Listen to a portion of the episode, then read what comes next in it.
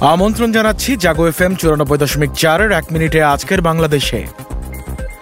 একনেকে চার হাজার আটশো ছাব্বিশ কোটি টাকার আট প্রকল্প অনুমোদন। এসএসসি ও সমমানের পরীক্ষার ফল জানা যাবে আঠাশ নভেম্বর। যাদের ছকে জঙ্গি ছিনতাই, তারা চিহ্নিত। দাবি পুলিশের counter terrorism and transnational crime ইউনিটের।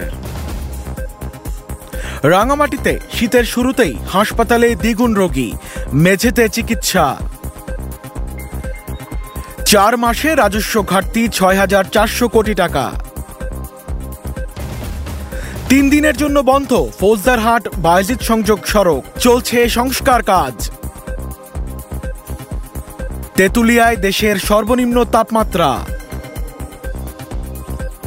নিকারের সভায় উঠেছে পদ্মা ও মেঘনা বিভাগ গঠনের প্রস্তাব। রাজধানীতে মাদক বিরোধী অভিযানে গ্রেফতার তেত্রিশ।